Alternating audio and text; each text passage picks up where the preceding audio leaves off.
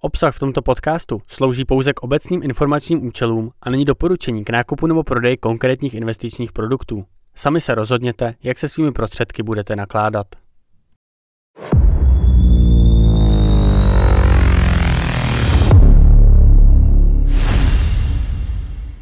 Vítejte u podcastu Akcie v akci. Já jsem Tomáš Vlasák a vítám vás u těch nejzajímavějších zpráv tohoto týdne. V dnešní epizodě se budeme bavit opět o společnosti Nvidia, která je vnímána jako tahoun růstu celého akciového trhu. Dále pak o rate společnosti Tenger, která pronajímá outlety světoznámým značkám, nebo o kryptosměnárně Coinbase.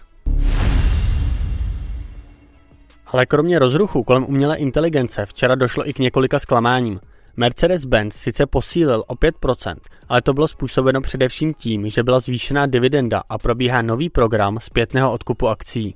Zvlášť špatně to vypadalo na poli elektrických automobilů a pouze 12% prodaných vozů v roce 2023 bylo plně elektrických, přitom interní cíl byl 20%.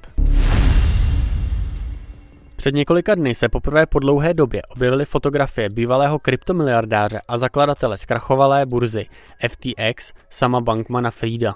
Byl také vyspovídán jeho spoluvězeň a ten uvedl, že Frito ve vězení neměl příliš těžké, Řekl, že Freed je větší gangster než mnohý reper, který tam byl a hlavně nepráská na ostatní vězně. Mimochodem, Freedovi hrozí za podvody kolem FTX více než 100 let vězení. A teď už zpátky k umělé inteligenci. Vynikající čtvrtletní údaje společnosti Nvidia jsme zveřejnili v našem posledním podcastu. A samotná společnost Nvidia reagovala růstem o zhruba 16% a zvýšila svou hodnotu přibližně o 250 miliard dolarů. Pro porovnání Nvidia získala za jediný den větší hodnotu, než má nejhodnotnější německá společnost SAP celkem. To samo o sobě již posunulo vzhůru mnoho indexů, které Nvidiu zahrnují. Masivně však vzrostly i další akcie zabývající se výrobou čipů a Nvidia je obecně považována za nejdůležitější ukazatel toho, jak se vyvíjí trh s umělou inteligencí. Umělá inteligence zase může vést ke zvýšení efektivity a produktivity téměř ve všech odvětvích a v souladu s tím byla celková nálada poměrně pozitivní.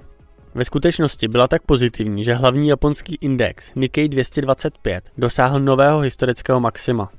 Je důležité si uvědomit, že v 80. letech minulého století došlo v Japonsku k obrovské bublině a předchozí historické maximum tedy pochází z 29. prosince 1989 a v tomto ohledu je výkonnost indexu Nikkei 225 skutečně historická. Mimochodem, částečně je to dáno tím, že v Japonsku stále platí záporné úrokové sazby a na trhu je hodně hotovosti. Kromě toho mezinárodní investoři v poslední době opět více investují do japonských akcí, a to včetně Varena Buffetta. Diskontní řetězce v současné době trpí silnou konkurencí ze strany Temu a Sheinu, ale outletová centra jsou jiná. Na rozdíl od Temu a Shein prodávají i značkové výrobky a OG outletových center se jmenuje Tenger. Na burze je oceněn na 3 miliardy dolarů a má 40 proden v USA a v Kanadě. Společnost založil v roce 1981 Stanley Tenger, který zdědil po svém otci továrnu na trička a byl znepokojen klesajícím odbytem. Přemýšlel tedy, jak by se dala prodávat a tak zrodil první outlet. Dnes je společnost Tenger společností Raid. To znamená, že je to realitní společnost, která se vyznačuje tím, že téměř veškerý zisk rozděluje jako dividendy a musí platit nižší daně. V každém případě je to hlavní činnost společnosti Tenger je budování outletů a jeho, jejich pronájem značkám, jako je Nike nebo Hugo Boss. Společnost Tenger pronajímá 97% svých prostor, což jí v roce 2023 přinese obrat 472 milionů dolarů. A cenově dostupné značkové výrobky jsou oblíbené, zejména v době vysoké inflace. Proto je v outletech mnoho zákazníků a mnoho značek si chce pronajmout prostory. Tento trend narůstal bez povšimnutí burzy a za poslední 12 měsíců zrostla cena akcí o 60% a nyní již tak levná není, protože velkou část zisku rozděluje rate a Tanger je oceňován na základě dividendy a to je s výnosem 3,6% poměrně nízká. A poslední zpráva dnešní epizody se bude týkat kryptosměnárny Coinbase, která představila nová čtvrtletní čísla a pozitivně překvapila akciový trh. Jednalo se však čísla o za čtvrté čtvrtletí roku 2024 a nebyly tedy k dispozici žádné konkrétní údaje o tom, jak se bude situace v Coinbase odvíjet po spuštění bitcoinových ETF. Coinbase však nechala uniknout jeden nebo dva detaily. Jednou z obav investorů bylo, že Bitcoin ETF donutí Coinbase snížit své poplatky. To proto, že obchodování na Coinbase je ve srovnání s ETF relativně drahé. V prvním čtvrtletí však Coinbase zaznamenala větší obchodní aktivitu i příliv peněz než před rokem. Zdá se tedy, že vysoké poplatky zatím zákazníky neodrazují. Coinbase je také oficiálním správcem krypto- kryptografických fondů pro 8 z 11 bitcoinových ETF.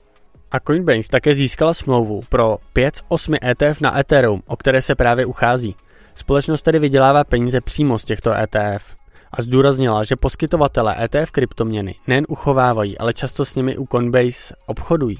A společnost vidí i další výhodu. ETF přitahují ke kryptoměnám mnoho lidí, které s nimi dříve neměli nic společného. Ti se pak často zajímají o další kryptoměny, které nelze koupit jako ETF. A řada těchto zákazníků pak přichází na Coinbase, protože ačkoliv je burza drahá, je alespoň z pohledu regulace jedním z nejčistších poskytovatelů. A další epizoda našeho podcastu Akcie v akcie u konce. Já se na vás těším zase ve středu a mějte úspěšný den. Naslyšenou. A mám tu ještě důležité upozornění na závěr. Obsah slouží pouze k obecným informačním účelům a není doporučením k nákupu nebo prodeji konkrétních finančních produktů. Nejedná se o investiční poradenství. Sami se rozhodněte, jak se svými prostředky budete nakládat.